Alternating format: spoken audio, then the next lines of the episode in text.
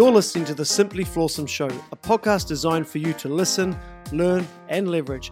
Please welcome your host, Zoe Turner.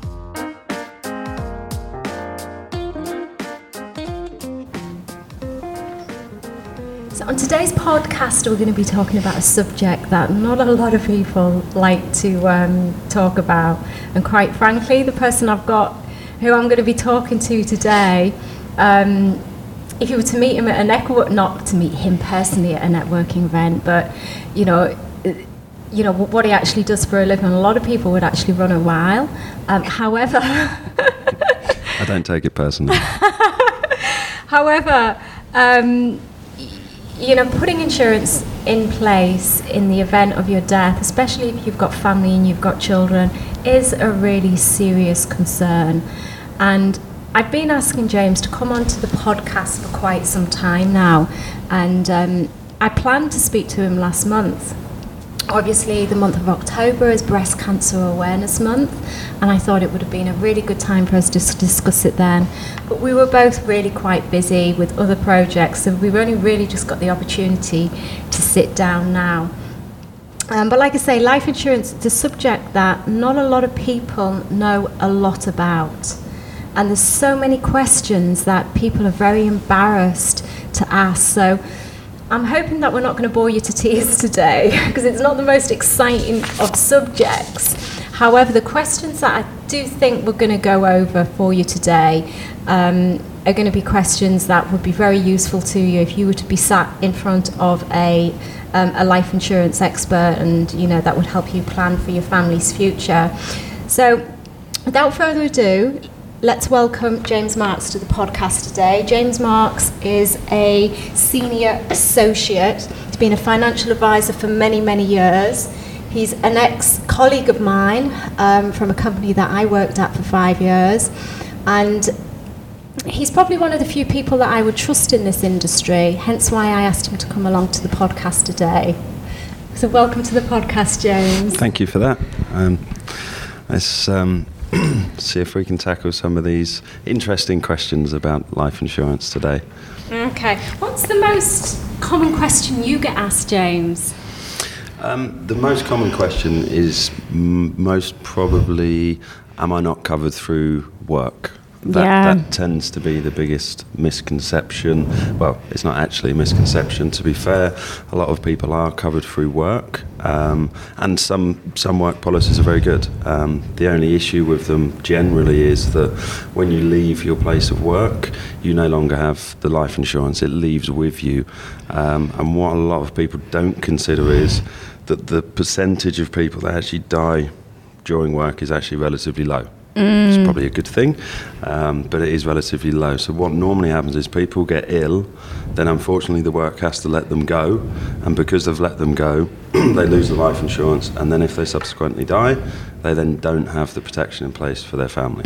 So, quite often, having work life insurance isn't actually as good as it sounds. It's not. I mean, it's, it's always. I would look at it as a, a bonus almost. Um, if if like most, not all, but like most expats, you move around companies and you move around countries. If you can get something in place that follows you wherever you go, um, and that's adequate to look after your family. Um, God forbid if something happens, then then you're fully covered no matter what. If your company offers something, and that might change from company to company, then okay, you can't have too much life insurance in my opinion, but Never you can always have not enough, and that generally is the case, unfortunately, with, with most people. Yeah, yeah, yeah. Thank you for that. And I do think that's a really important point to to discuss. And I know when I was sitting in front of a lot of individuals, that was the first thing quite a lot of them would say. Um, in the industry, you know, in sales, you would call it an objection. Yes. Um, you know, I've already got life insurance through my employer, yeah, but the reality is, and it isn't just a sales tactic when um, financial advisors are sat down in front of you and, and, and they say, well, yeah, that's all good and well, but, you know, it's good to have your own in place as well. That's not actually, you know, for the reasons you've just stated, Yeah. um, you know, a lot of insurance companies and a lot of employers, you know, it, if payouts are made, that comes at a cost to the company, and that also comes at a cost to the other employees because their premiums go up. So quite often, not saying that this is going to be the case with a lot of companies, but they're going to avoid paying insurance out if they can. Yeah, I mean, a, a lot of the policies, and, and you know, some companies do have very, very strong policies, I will say, but a lot of companies just tick a box. Um, now, if if I'm sat with a client and they're adamant that they've got, and this happens quite a lot, I've, definitely got enough through work, and then it's it's always worth, and it's worth doing this regardless anyway, um, to actually work through the figures. You know, look at. Um, the two main reasons for life insurance, in my opinion, is long term debt and dependence. So, if you work through the individual figures that are relevant to your situation, and then you work out exactly how much you would need um, in the event of death, and then look at what have I actually got through work? Because quite often it's 10 times um, your basic. Now, as we know here in this region, a lot of the time your basic is a lot less than your take home, but people get that confused. So if, if you're earning, let's just make up some figures here, if you're earning 40,000 take home, but your basic's actually only 20 when you take out housing allowance and school fees and everything else, that's a massive difference. That's like half the amount. Mm. And if you've calculated your life insurance on the higher amount, then your family's going to be left short. Um, again, some clients will look at it and they'll go, well, I will include my work uh, life insurance as part of my overall life insurance. Um, again, um, as long as they have something that's consistent, I wouldn't say it's necessarily a bad thing, um, but they just need to make sure that they reassess that every time they change jobs. Mm. I guess there's lots of ways of approaching it and calculating it. Um, I mean, I used to say as, as a general rule, and this is really quite general, that um, you know if you times your annual income, you said by 10, I'd say I used to say that by 20. I mean that that was a good, and that would be a good level of life insurance. You know, obviously, time. No, I would ask them to times it by the number of years they've got left to retire. Yeah, so that means that that individual would have enough income, would have the same level of income. Their family would, you know, have the same level of income that that the, they've currently got in the event that anything happened to any of them. However, I would always point out that that that's actually a really, really good level of cover, and not all people need that. Any insurance is better than no insurance, I'd, but. Sorry to interrupt. I, I, I totally agree. Um, look, I, I, think it's very much an individual thing. What you don't want to have is you don't want to have too much insurance and pay too much money, because hopefully, um, if you're taking a term assurance to say a, a retirement age as an example, you, you need that money up to retirement if, if you were to die before to make sure that your family's looked after or that your long-term debt's paid off. So um, if if you have too much, then you're paying too high a premium. But everyone is different. You know, if you've got young children, there, there's a lot of moving parts in this. Do you want to make sure there's enough money there to cover their university fees? Um, do you have a house back home for your wife and children in this example to move back into? Is that a consideration? Um, maybe don't look at what you earn, but look at what they would need. Because if they're going back home and living costs are half the price, why would you base it on here? Because then you're going to be paying twice the amount. Mm. Most, not all, everyone's different, but most people will move home when something like this happens. So if you base it on what's affordable here, but what you would physically need in the different scenarios, and, and this is another reason why I think it's important to have both the couples involved in the conversation because they will have different opinions. And obviously, you want to get the amount right without it being too much, but at the same time making sure it's adequate. Mm. Yeah, definitely. It's definitely worth sitting down, like you say, with both couples.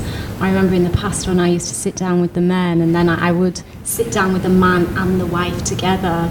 Their face yeah. when you know you're going over meeting. the financials. Yeah. and I don't know if it's an ego thing with men, but quite often they would just say that they were earning a hell of a lot more than they were. Yeah. Whereas women just tend to be so much more kind of honest and realistic about it.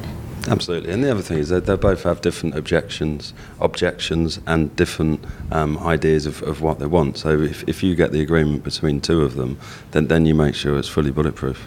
Okay. Out of, out of the people that you sit down with, generally, um, what would you say the average age was? Um, I'd probably say mid to late thirties. Because age is a big factor when it comes to life insurance, obviously because the the younger you are, the less statistically you're deemed to be at risk. So the insurance is going to be a lot cheaper. And if you're taking term insurance, then that premium is going to stick with you until the end of the term, you know, which is if you, you take that until you, you, you know, your retirement, you're stuck with that. Well, you're not stuck is probably not the correct terminology to, to use because you know you, you you've benefited from that low premium up until your retirement.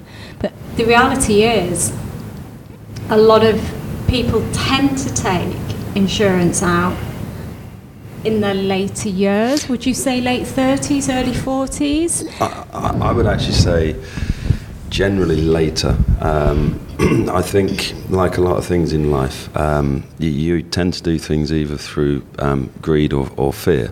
So, on the life insurance side of things, most clients actually come to me, which is quite rare, and say, I want life insurance. It's normally because someone they know has just died. Um, whether that be parents or a friend or a colleague. It's it's a reaction to something. It's very rare that someone comes to me and says, "I'm thinking about my family's future, their protection. I want life insurance." It's normally a reaction to something else that's happened. Mm. Um, but I would say most people that I meet outside of work, let's say, when it's not a meeting, um, and inside work when I am meeting them, most clients under 40 that I meet tend only to have their work cover and it's relatively rare for them to have their own individual cover. Some, some do, I'd probably say maybe 20 25% do, but the vast majority do not. And in most cases, haven't thought about it or hasn't, haven't wanted to think about it. Mm. Yeah, you're totally right with what you're saying about it being a reaction. And um, I don't know whether or not we'd be able to change people's opinions with this podcast, but it's definitely worth planning well in advance for these scenarios.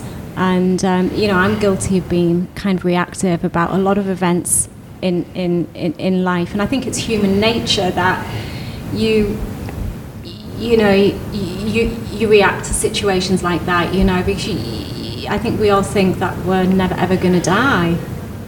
Yeah, I, I, agree. I think the other um, reason that a lot of people take life insurance is once they have children as well, because all of a sudden they're, they're not just um, having to look after themselves. They've now got um, a small, little, cute human um, that is totally their responsibility. And if something happens to them, it's obviously going to have a massive knock-on effect on on their life. Um, obviously, emotionally, but financially as well.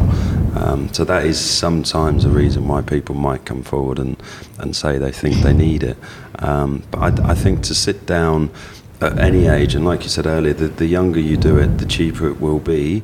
Um, but things will obviously change through through life. Um, but as I say, if you take it younger, um, we can always amend things as as life goes on.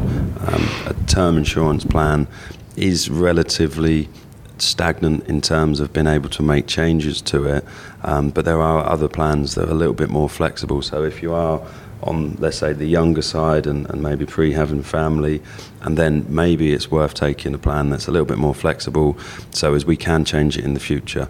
Um, but ag- again, it's a case of sitting down and, and looking at all of the aspects. I mean, t- today we're mainly focusing on, on life insurance, but I do believe. Um, something that's very close to that is, is critical illness insurance as well. So I think looking at all aspects. No, we need to talk about critical as well in okay, this podcast, I mean, life and to me, I put that all under yeah. the same umbrella, yeah. life and critical. Yeah, I mean, I mean, from from my point, um, I think they're both important, but I actually believe that critical illness cover is is probably relevant to pretty much everyone, because at some point you're either going to die, you're going to get a critical illness. But normally, unless you're unlucky in an accident or something, generally you get a critical illness first. So then you might have a year, year and a half, two years of, of not being able to work and being ill before you die. So again, it's planning for that side of things. Um, statistically, um, a lot of people get ill.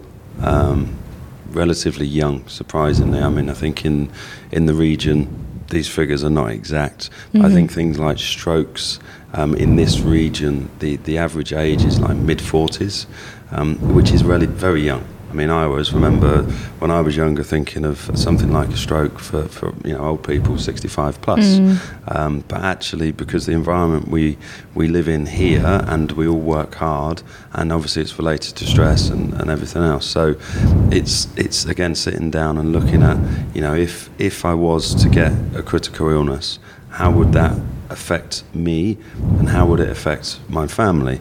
And again, there's a different way to look at this. I, would normally look at it and say, look, let's look at, and this is age dependent, but let's look at someone that's in their 40s. Um, I would look at what they're earning. Um, and then look at what they're spending, and I would actually base that cover more on what they're spending rather than what they're earning. And I would normally say to them the, the ideal amount of cover is 36 months or three years worth of critical illness cover. This is obviously separate to the life cover. Um, reason for that, in my opinion, is that 12 to 18 months is normally the time it takes to either hopefully fully recover, which is which is what you want, um, or generally after that time, then then the person tends to pass away. So with that in mind, it's 12 to 18 months of not having any financial stress. If you've not got financial stress, in my opinion, you're much more likely to get better. Because if your stress levels are lower, then you're more likely to get better. Um, then you've got another 12 to 18 months to maybe restudy because your old job was stressful, maybe relocate. But again, you can do all these things or even looking for another job. If you've got money in the bank, you're not going to be stressed. You're not going to go to that new interview when you're recovered needing the money you're going to go there relaxed. And if, if you're going there relaxed, then that obviously will make that transition easier for you as well. Yeah, yeah, thank you. I totally agree with you that um, stress causes a lot of illnesses. And I do believe that a lot of illnesses are psychosomatic in that they're you know, created in the mind. Yeah. You know, so if you are diagnosed with something and, and like I say, you've got all these worries and this anxiety about how you're going to pay the bills, how you're going to pay for your child's schooling, how you're going to put food on the table, it's not going to be, it's not the best environment, you know, for, for trying to get better because you need to be as stress free as Abs- possible. Absolutely, and and again, a lot of people I speak to, that when again it's age dependent. I mean, like I'm I'm 41. I'm a smoker, um, although I'm constantly giving up. Um, but I am a smoker, so for my insurance, I, I probably pay about 40% more because I'm a smoker. Um, that actually makes sense because I'm more at risk. So the, the fact that I have insurance as a smoker, yeah, I'm probably more likely to get lung cancer or this type of thing. Um, but I pay more for that. If someone's a non-smoker, obviously they pay less. So quite often I, will have meetings with people and I ask them the question, "Do you smoke?" They say no. So I ask them the question again, "Do you smoke?" They say sometimes. You ask them the question again, they go, "Well, only shisha at the weekend. That doesn't count." And again, it's this brings up the point of needing to um, kind of be honest. Um, uh, you know, some people say, "Oh." What if I have to have a medical examination? Well, for me, having a medical examination is is part of it. You know, if if God forbid they find something that medical examination, it's it's better to know. But generally, they're not going to find anything. But it will give you that peace of mind at that point.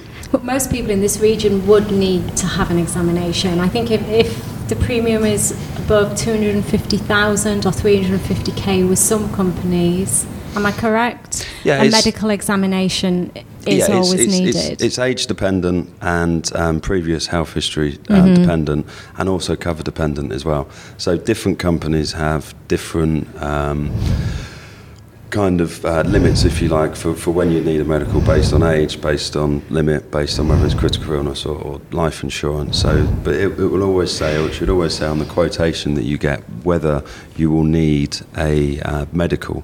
Now, if you disclose something in, in the um, health and lifestyle questionnaire, which you have to fill out as part of the application, then that might change. But if it's assuming on the quotation that you're fully healthy, so it will always tell you up front if you're going to need it or you're not going to need it.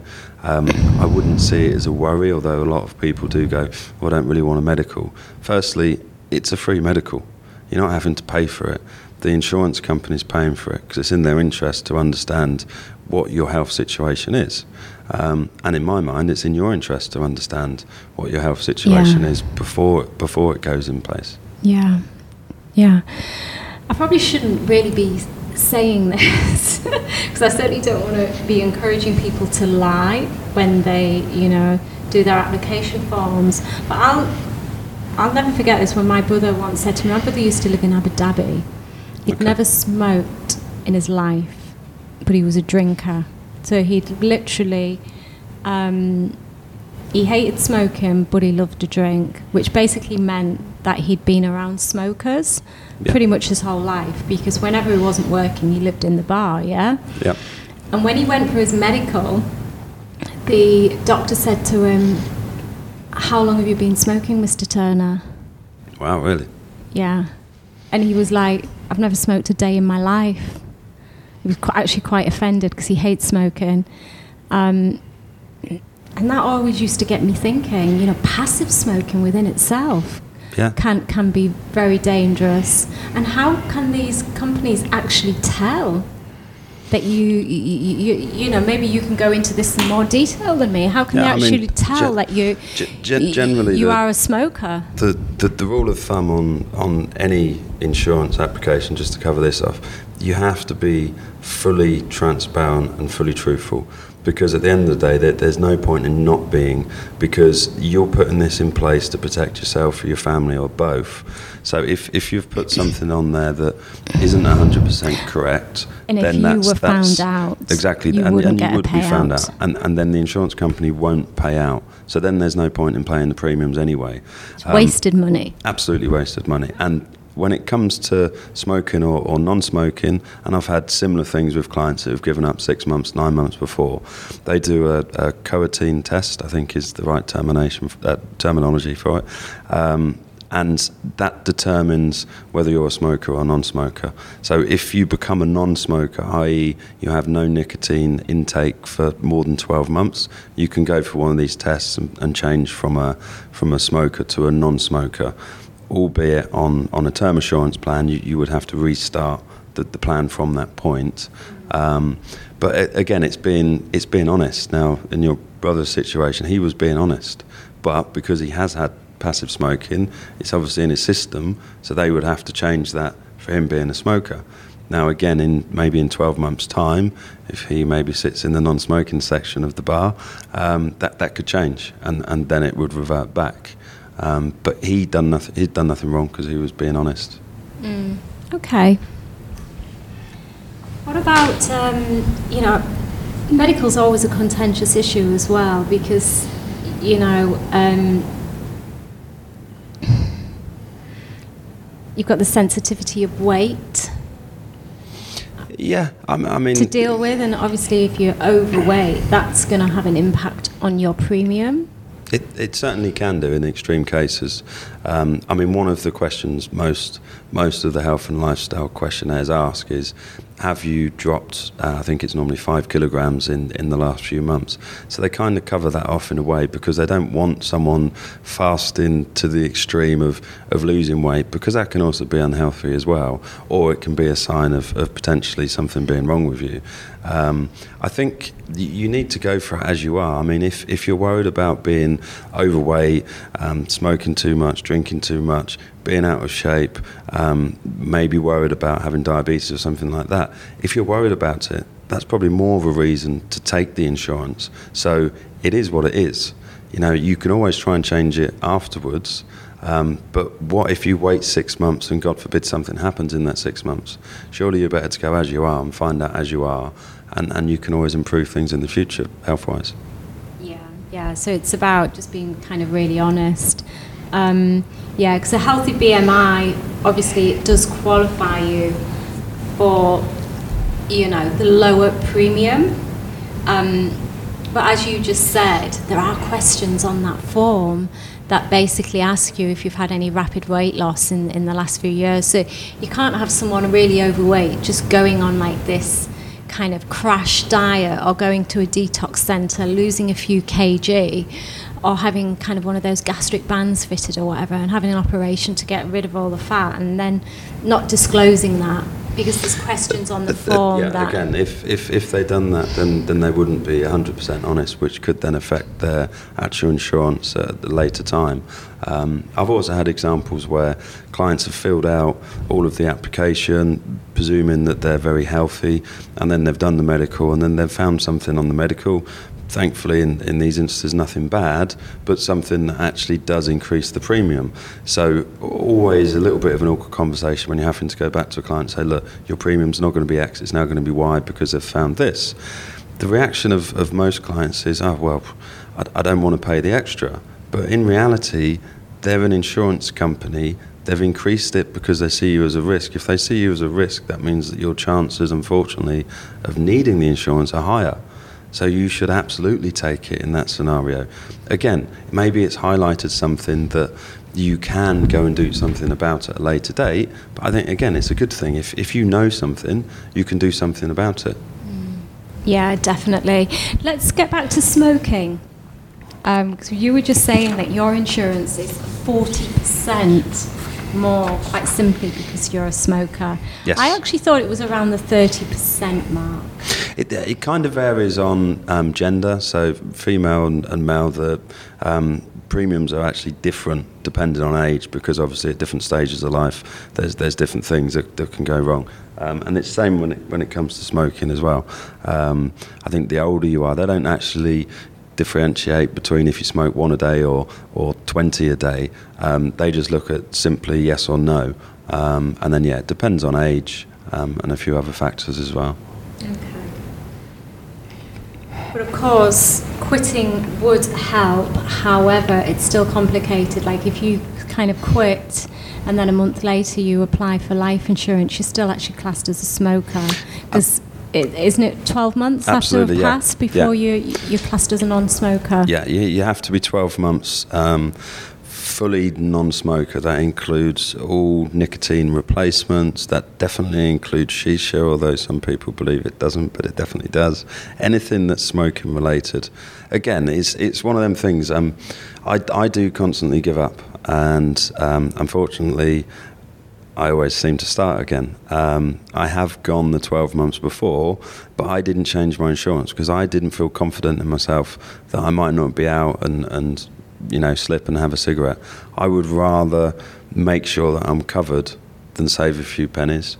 So I, I, th- I think yes, it's an incentive to give up, but I would suggest you know if you're fully confident after 12 months, change it. And again, if you do change it and six months later you slip back, you need to be honest and go back to the insurance company and tell them, and punish yourself by paying more and by smoking again, which is bad. Okay. We love a good story on this podcast. So, do you know any? Have you got any kind of personal stories of people that you've worked with, um, of situations where maybe individuals were diagnosed and they didn't, or individuals were diagnosed and they did? Have you have you been in the position where you've been able to present a family a check? And if so, um, how, how did that feel? Unfortunately, yes, I have. I, I won't go into um, specific details just because I haven't ha- asked the person's uh, permission. Sure. Um, but in, in this scenario, uh, I remember I got a call on a on a Friday. Uh, I answered the phone, and, and this chap said to me that he wanted to meet the next day. Fine, no problem. I, I kind of figured from the phone call that everything wasn't honky dory. Um, sat down with him and his wife, and, and obviously he told me the scenario. Um, firstly, it's it's it's not nice to sit there, um, but obviously you, you need to remain obviously calm, collective, and, and you need to go through the procedure of, of what they need to uh, they need to go through. In this instance, his first words to me was, "I wished I'd increased the amount of cover that I had." Um, he, he probably had the minimal amount for for his situation. Um, but it's, it's like anything else. Unless you need something, you, you, you don't feel you always want it. So with him, that was basically the first thing he said. I wish I'd kind of listened and increased the amount of cover that I had. Um, however, thankfully he did have it, and it has made a huge difference uh, to his situation, for sure. Assuming, reading in between the lines, he was diagnosed, or someone within that family was diagnosed with a critical illness. Yes, it was a critical illness. Yes, yeah. yeah, and thankfully is, is still with us today. Okay, fantastic.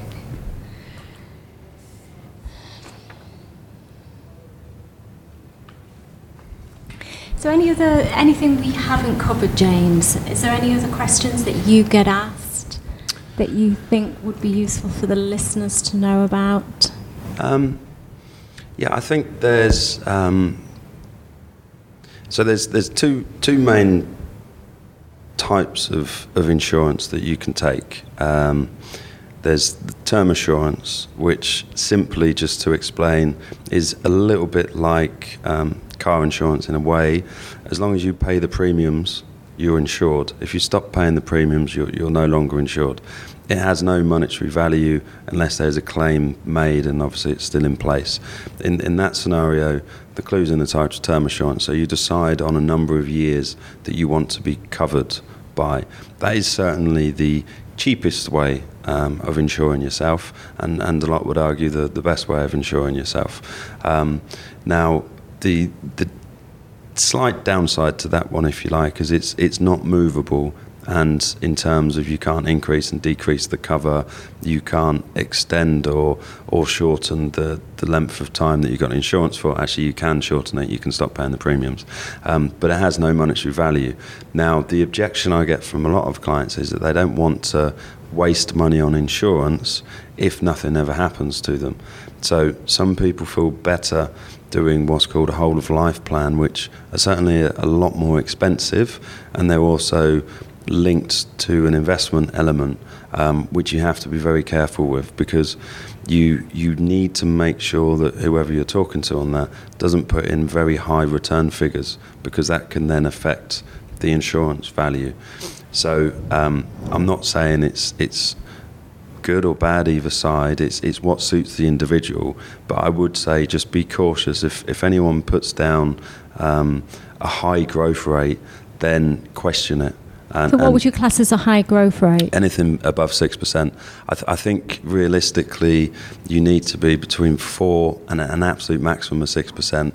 But at least nowadays, most of them show a zero percent as well. Um, the zero percent would show with no growth, so that gives you um, kind of a, a complete look at the good and the bad, if you like. But certainly anything above 6%, alarm bells will be ringing for sure, because that's very hard and to achieve. And there are a lot of advisors within this region, um, because I've sat down with individuals, I've sat with other advisors before, and they've shown me their whole of life illustrations.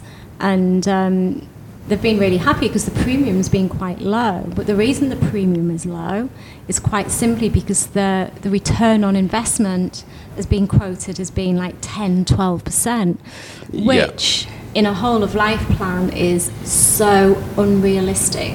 Like you say, it needs to be around about 5%, 4 5%, 6% maximum.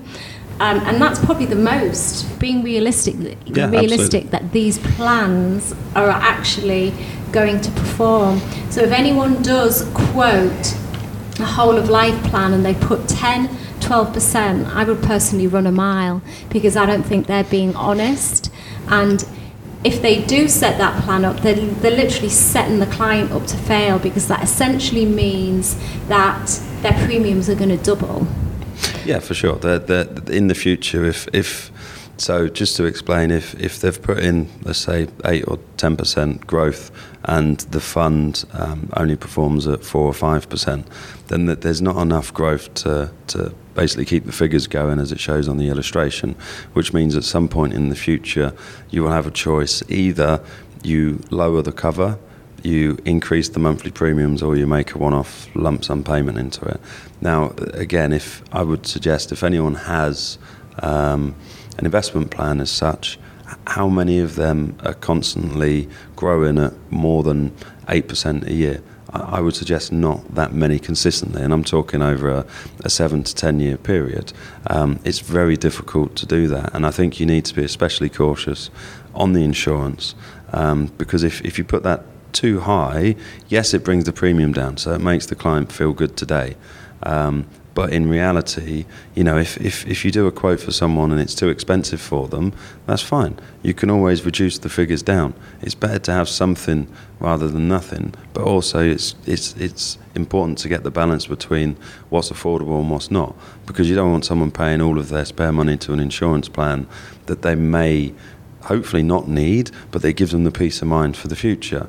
Um, it has to be in line with, with their um, budget as much as anything else. So sometimes, you know, it's a case of having something as opposed to, to nothing as well. Mm. What I'd like to talk about now um, is clients actually, and they probably don't do this consciously because they genuinely feel that they're going to get lower premiums, but I experienced this a lot and still do is that they just play you off or they compare your quotes the same quote for the same company with another advisor. And you know for me that's just a complete and utter time waste because i know that being in the industry um, the quotes come out exactly the same. Is that right? Yeah ab- absolutely. It doesn't matter which broker is running the quote. If it's a like for like product and then it, the only variable on a, on a term assurance would be the, the term and the amount of cover, and on a whole of life, the same, but also um, the, the growth um, figure, so the, the, the amount the investment's actually going to make. Um, so yeah, I mean, it's a lot of clients do it, and, and in a way, I understand if if they've never met the person before, I understand they want to search the market. I, I, get why they do that. You would certainly do that with car insurance. You would go to three yeah, or four. Yeah, everyone has the right to companies. shop around. Ab- absolutely, but I think if it's explained to them, and you can then say to them, "Look, um, you've got that quote. Okay, let me run the same quote and give it to you. There you go. It's exactly the same." the reason I didn't do that, and then to be able to explain. And you don't always, and I get what you're saying, you don't always get the opportunity to do this. I understand that, but if you, if you do, and then show them, you know, yes, I can do eight or ten percent on the whole of life, and it's exactly the same. However, you now ask that advisor to show you um, a fund or a handful of funds that have done that over the period of time that you're taking that plan for, and if they can, I'd be amazed. Exactly. No, I to- totally agree. So, if you're sitting down with advisors, guys, and you're getting the same quotes for the same company from different people, you are actually just wasting your time and you're wasting the advisor's time as well. And um, you're just kind of like stringing them along, really, because if it's with the same company, it doesn't matter what broker it comes from, the price is actually going to be the same they everyone gets these special offers, don't they? They're all, you know, kind of um, they're not exclusive to any particular to any particular company. Absolutely not. The, uh, the the special offers are generally all the same, all the same, and some of them have been running for a long time, and I think they'll continue to run for a long time. I get it's there to close people, but don't don't don't let someone uh, close you on a special offer. If it's there this month, it's likely to be there next month. The important thing is is to feel comfortable with the amount of cover that you've got is right for you, and also that the premium, regardless whether it's term or whole of life, is affordable for you, um, which should be part of the whole conversation anyway. But it's it's you being comfortable. If there's anything that you're not comfortable about, then I would suggest you know yeah. wait, get a second opinion potentially. Um, yeah, yeah, you're totally right. These special offers do tend to be more of a sales tactic than anything. However, however, when it comes to life insurance, because it is a product that I've always felt very passionate about. Agreed. And um, I've never had any qualms about recommending it to anybody because we all need life insurance and um, you know, if we need to use it, we're going to be really, really thankful for that. So it's important not to put it off because it's very likely that if you do put it off, then that's when you're going to need it the most. Absolutely. The other thing to consider as well, if you put it off for a year, potentially that's probably cost you between six to eight percent more in the premiums. Generally, you get older, the price gets more, so it's better to fix in the price. Um, now rather than next year because it will certainly cost you more. Okay. Next question is Is there a tax involved? Now, this is something that I used to get asked a lot. Um, what's what do you advise your, your clients when they ask you that question? Okay, it's it's it's a very difficult question to answer because um, in the region that we're in, which is one of the things I love about it, I deal with so many different nationalities. So it, it can be nationality dependent um, based on where they're domiciled. However, I would suggest most countries will tax you on any sort of um, money that's left behind, whether it be life insurance, inheritance, there generally will be a tax. There are normally things you can do to mitigate that. Um, tax is something that obviously can't be avoided, um, but there are there are some things with certain countries that you can do to mitigate it. At the same time. Um, it depends on the value because sometimes the cost of doing these structures outweighs the benefit. So again, it's, it's very much an individual conversation. It's, it's a hard question to answer, um, kind of for everyone. Um, everyone's different, different budgets, different amounts, different nationalities, different tax regimes. Um, so yeah, there generally is a consideration there, and but there is also generally a solution that can be put in place. Okay. Not always. Thank you. I didn't really want to end the podcast on a tax question. It's probably not the best thing to end on.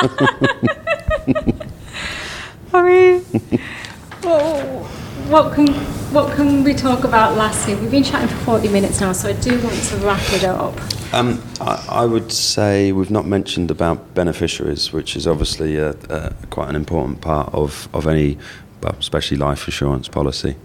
Um, beneficiaries is, is obviously who you're going to leave the money to in the event of your death. Um, obviously, throughout um, your lifetime, this this can change. You know, you can uh, you can have children during that time. You could possibly even change partners during that time. Um, so th- the beneficiary wish is, is your wish. You can change that whenever you like, however many times you like, um, as long as you're um, 100% of mind, um, then then you can change it and amend it as and when. I mean, for my own personal situation, um, my brother used to be my sole beneficiary, and then I got married, so now it's my wife. You know, it's, so th- things do change, and it's, it is easy to, to update these things. What's sure. your brother's relationship like with your wife? It's, it's very good. I mean, when I when when when, when I first told my Did he brother, know he was your beneficiary? he did because when I told him, he told me to watch out for falling pianos when I walked out of buildings. Um, so he definitely did know about it. okay. But yeah, all, all, all good on that front. Excellent. James, thank you so much for popping into the Rove Hotel today and um, and having this chat with me. Um, like I say, I think it's a very important issue, and um, I, I would totally agree, and uh, you know, it's been my pleasure to come in. I hope, hopefully, um, there's some snippets uh, in there that people find useful. Um, I, I certainly think you know, life and critical illness insurance is uh, is the most important thing. It's it's certainly the first thing I talk about with clients. Um, you know, having the basic three to six months cash in the bank for emergencies, and then second to that, having life and critical illness insurance just to basically bulletproof anything that life throws at you. mhm, brilliant. And where can people find you? Um, well, in Dubai normally. um, in terms of where I work, or in terms of Um, contact number, or Yeah, I mean, do you have a website, um, I a personally, Facebook page dedicated? I personally don't. Uh, I'm very bad with technology. So the best Um, thing for me to do would have a LinkedIn page. Okay, I'm going to put um, a uh, the URL to your LinkedIn page and to my LinkedIn page as well, Yeah, that's fine. and um, also your email address and my email address. If anyone would Absolutely. like any further advice on this, then you know we'd be happy to speak to them about that. Yeah. yeah, for sure. More than happy to sit down and try and help someone. Yeah, for sure. Excellent. Okay. Well, thank you so much for coming into Rove Hotel today. And thank you, everyone, for listening and staying awake throughout the duration of this podcast. Thank you very much to Rove Hotel for their ongoing support with the podcast and allowing us to use this fantastic venue to um, host the podcast. Thank you.